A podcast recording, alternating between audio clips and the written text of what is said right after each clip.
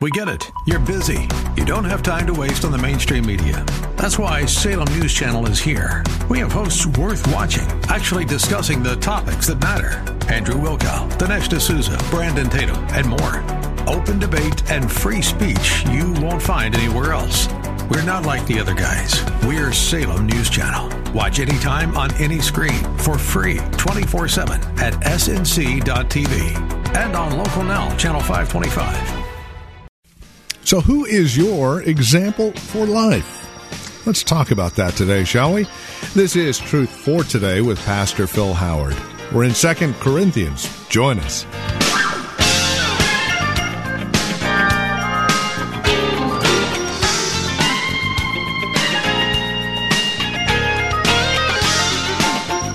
So, who do you follow as an example?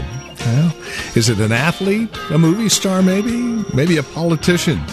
Whatever the case may be, we all have these idols that we follow after. Well, today on Truth for Today, Pastor Phil Howard reminds us that Jesus is our example. This reminder comes to us from the Apostle Paul out of 2 Corinthians. Join us there, won't you? As we take a look at Jesus as our example for life. Here's Pastor Phil Howard with today's broadcast of Truth for Today. Let me read to you just two verses. He's been describing how the Macedonian church have been so responsive in taking a love offering for the poor Jewish church that is suffering horrendous persecution.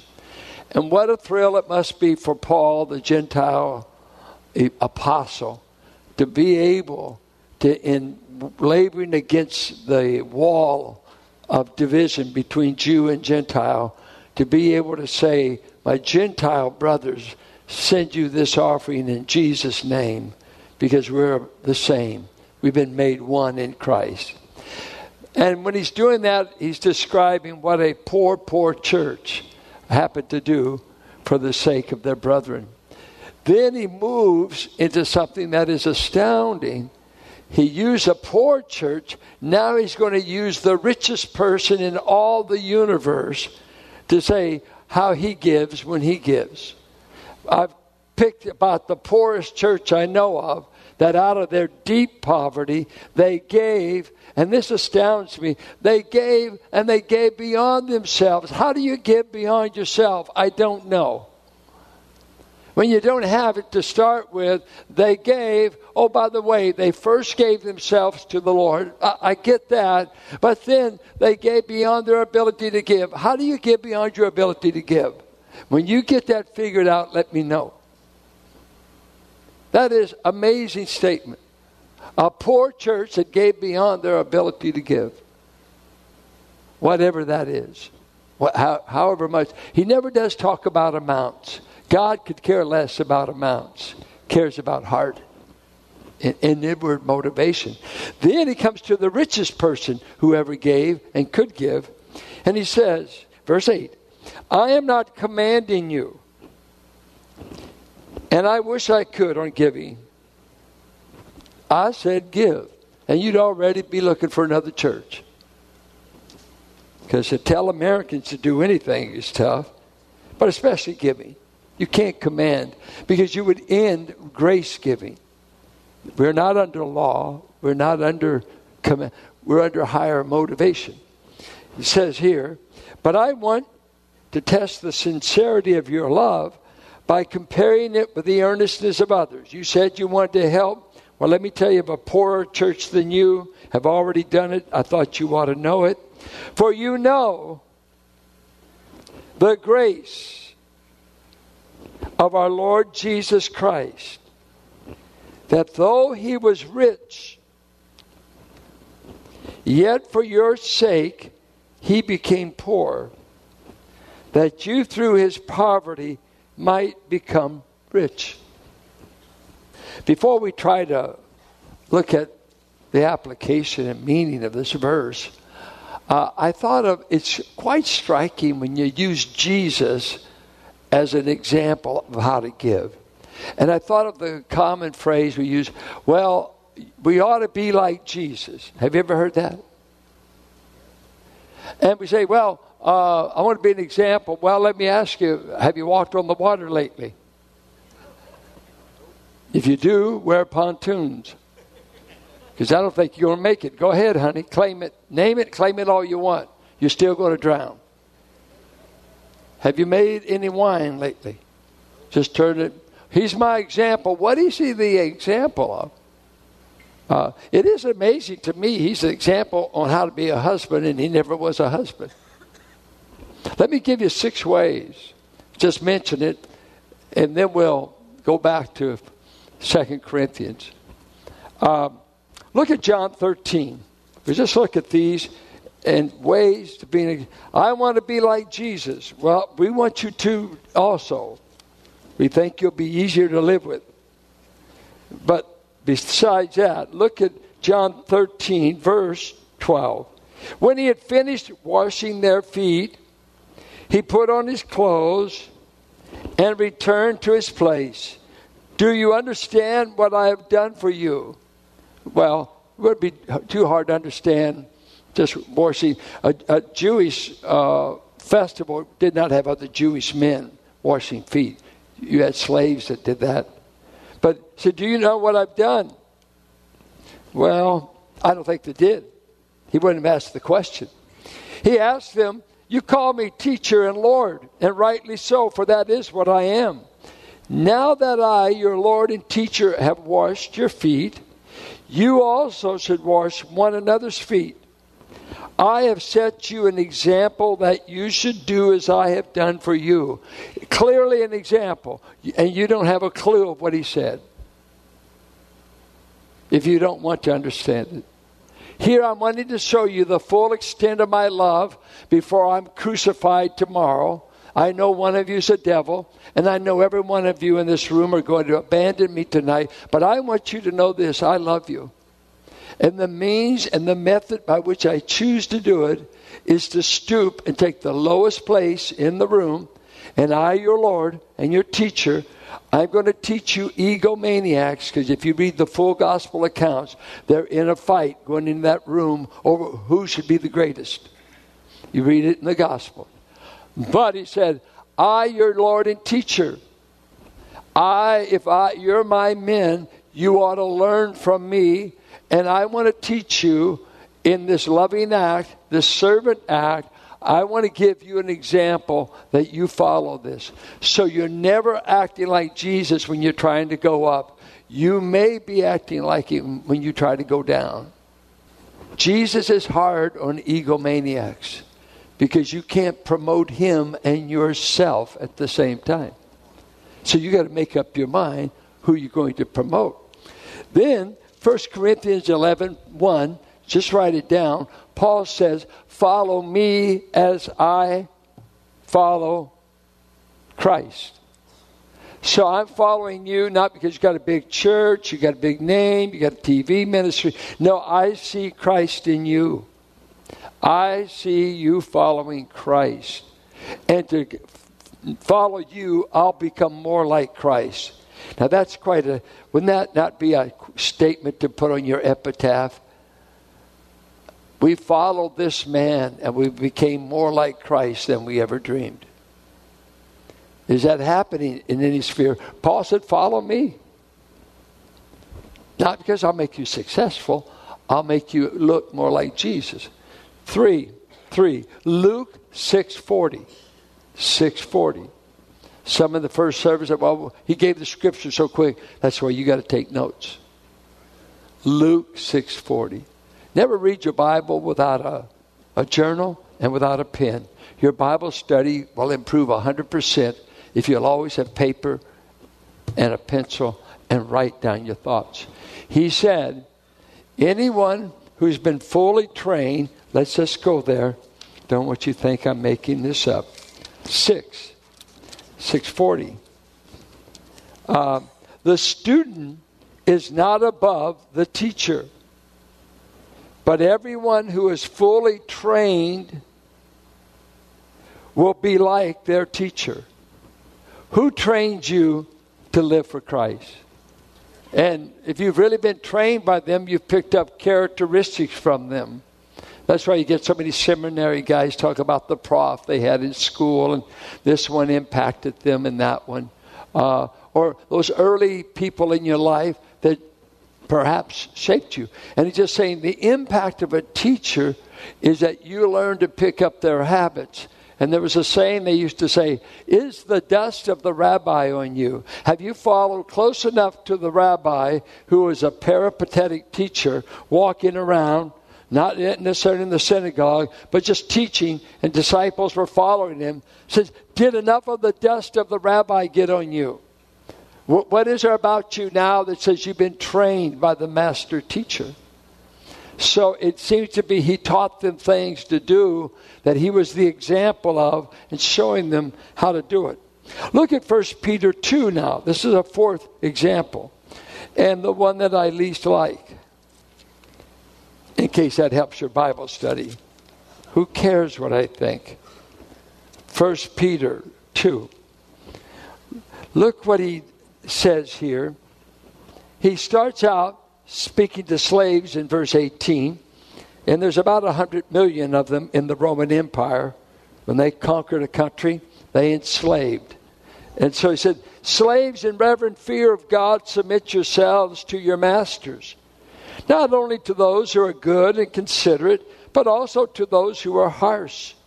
For it is commendable if someone bears up under the pain of unjust suffering, because they are conscious of God. But how is it to your credit if you receive a beating for doing wrong and endure it?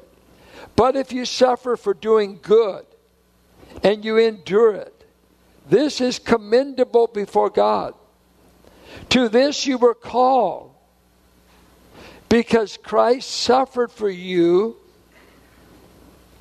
leaving you an example for how to get a bonus, leaving you an example how to become the CEO of the company. Left you an example that you would follow in his steps. And what were his steps? How to suffer when unjustly treated. He committed no sin and no deceit was found in his mouth. When they hurled their insults at him, he did not retaliate, and when he suffered, he made no threats. Instead, he entrusted himself to him who judges justly. Christ is my example for how to suffer when treated unjustly. Walk in his steps. Now we go to Philippians 2. He's actually told you in the Bible, I want you to think like my son. Think like my son. Well, how does deity think? Verse 5, Philippians 2. 2 5. A little bit different translation here, but I don't think it will throw you off. In your relationships with one another, that's really interpretive, but he's really saying, it, when you have community life with believers, the body of Christ, this is the way I want you to be thinking in that community. Have the same mindset, the same attitude, the same way of thinking. And it's a present tense and it's a command. I am commanding you continuously think this way among yourselves. This is to be the way believers think among yourselves. Some people don't think you have a good church unless you're fighting all the time. Too many yes men. I hear the Bible say, be of like mind, mind the same things, not give everybody their way. Are you minding the things of Christ? And list, when he lists the mind of Christ, he lists seven ways he stooped and he came down. Watch what it says. Who being in very nature God, so he's God did not consider equality with God something to be held on to at all costs. He wasn't saying, Oh, I, am deity, but I might lose it. I might lose it. He said, Oh, no, I never have to grasp hold of what I am. I am God. And I don't have to hold on to it, that I can lose it any moment. No possibility. Then he goes on, rather, he made himself nothing famous arguments. There's been reams of paper written on that one word. It's called the kenosis theory. What did he empty himself of? It said he emptied him. What? Did he give up his deity? Impossible. What did he give up? What did he, he gave up himself? I've heard it illustrated. It's by the time he went to heaven, if you turn the jar of his humanity upside down, there wouldn't be a drop left. He was poured out as much as a human being could. He emptied. I have no more to give. I gave everything I had to give. I emptied myself. I want you to think this way. Don't insult me by that. You don't want to be like Jesus? This is how he want, he commands this church because he starts out. Listen, if there's any encouragement, then make my joy complete by being like-minded. I want my way. I don't like your way. Are you like Jesus? Let's forget your way. Are you like-minded in God's house, in God's things? Not your way.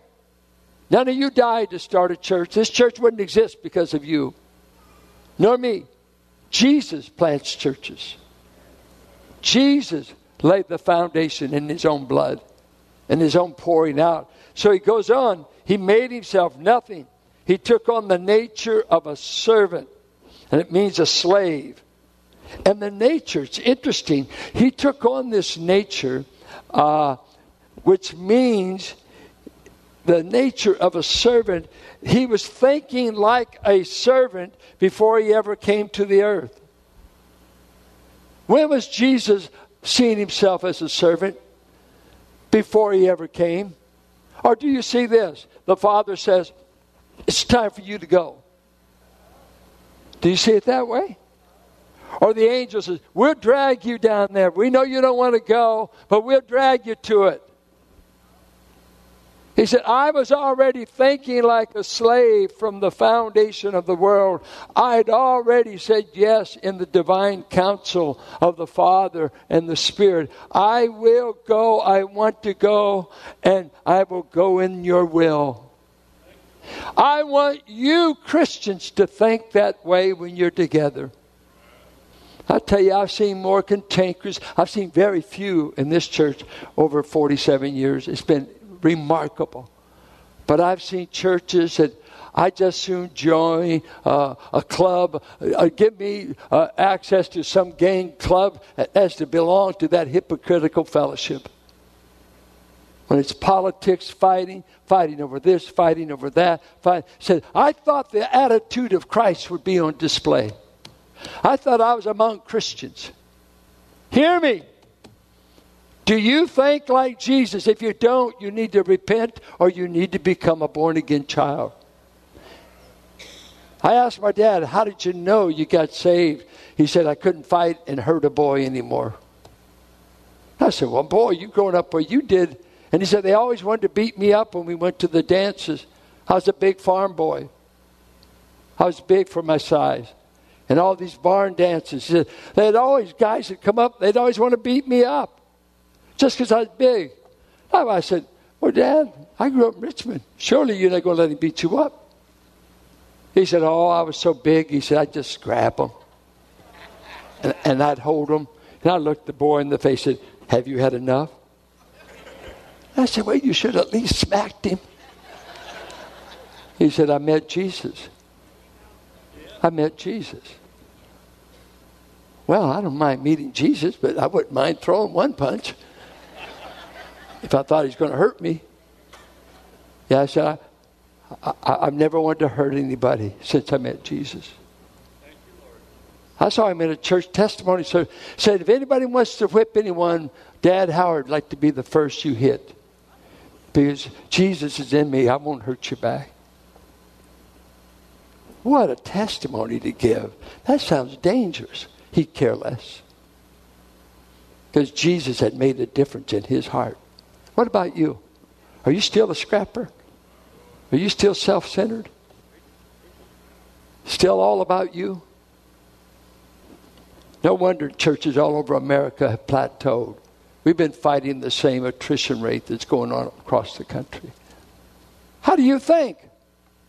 Do you think like this? I want to empty myself. I want to become, or the American, you're not telling me what to do. I know my rights. He knew his too. And he gave him up for you. I said, he gave him up for you. He couldn't be any more God than he already was, but he sure took a form that didn't look like God. He looked like a slave walking in town. And God sent his best gift, and we sent him back with five wounds. Says, he's not good enough.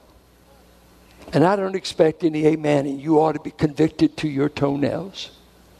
Because of our self centered existence, we need the work of the Spirit of God say, Help me to think like Jesus. I need the Jesus mindset. Or do you? Or do you? Are you above doing the truth? And he was found in appearance as a man. He humbled himself, that upper room, washing, came obedient to death. Now, let's just simply do this. What was our poverty that he found? I would give you Romans chapter 1 through chapter 3. That's but then I think of Ephesians 2.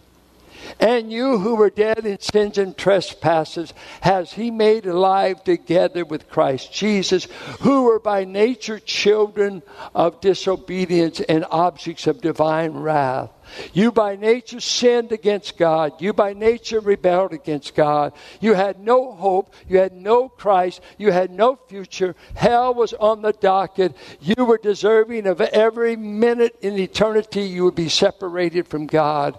And Jesus worked it out with the Father. I'll become poor if you'll save them. I know it will cost me poverty. It will even cost me my life but to set them free from their spiritual poverty, I volunteer for the job. I was dead. I was blind. Well, what riches? He said, He made me rich. I'm still barely making my house payments. I'm still, uh, you know, we're still living in a bad neighborhood. But, but listen, read Ephesians 1. What he said about you and what it cost him his poverty. He said, Remember, remember, when I found you, and the Father accepted my voluntary poverty, even as the death of a criminal. God has chosen to bless you with all spiritual blessings in Christ Jesus. Matter of fact, I want to let you know he chose you. He was thinking about you before he made stars. You were chosen in eternity past. You were predestined to become adopted as sons. And don't come up here and rip out Romans 9 because you don't believe it or understand it. He can choose you in the womb, and he doesn't need your permission. I am a Calvinist. That's what it means. Ain't no happen chance that you got saved. I've been thinking about you from eternity past. I've had you in my plan. And I part of my poverty, I said, I'm willing to go poor. Will you save this person? Well, what about their will? Well, baloney. God's will comes first. He just lets you in, makes you think it was your idea, but all the time it was his. So you get credit. I believe. You better believe. That's the sign you're in the plan. You must believe. And you're listening to Truth for Today with Pastor Phil Howard, the ministry of Valley Bible Church here in Hercules. As we close out our broadcast today, we would invite you to contact us. Let us know how the program encourages you in Christ and how this program is being used by you on a daily basis. Are we just a normal part of your radio listening? Do you tap into our resources available at our website? Have you visited our church? These are things we would love to hear from you. Take a moment, call or write to us today. Our phone number is 855 833 9864. Again, you can reach us at 855 833 9864. You're also welcome to visit our website, truthfortodayradio.org.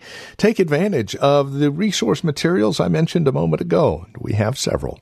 Again, truthfortodayradio.org. You'll also find information about Valley Bible Church right there as well, who we are, what we believe, worship times, services, and directions to the church. We'd love to have you join us, especially if you're not involved in a church at this time. Again, that's truthfortodayradio.org. If you're writing to us, our address is 1511 M. Sycamore Avenue, Suite 278. Hercules, California. The zip code is 94547. And then, as we conclude our time together today, we would also invite you to partner with us. This radio broadcast and the many resources that accompany it are available as you partner with us, as you link arms with us financially and prayerfully. No gift is too small, no gift is too large, and you can do a one time gift or make monthly pledges. No matter, we'd love to have you be a partner with us as we continue to minister the gospel of Christ to the Bay Area and beyond. So contact us today. Our phone number is 855 833 9864. And you can also donate online at truthfortodayradio.org. That's truthfortodayradio.org. Thank you so much for spending time with us today. We look forward to seeing you next time we get together for another broadcast of Truth for Today.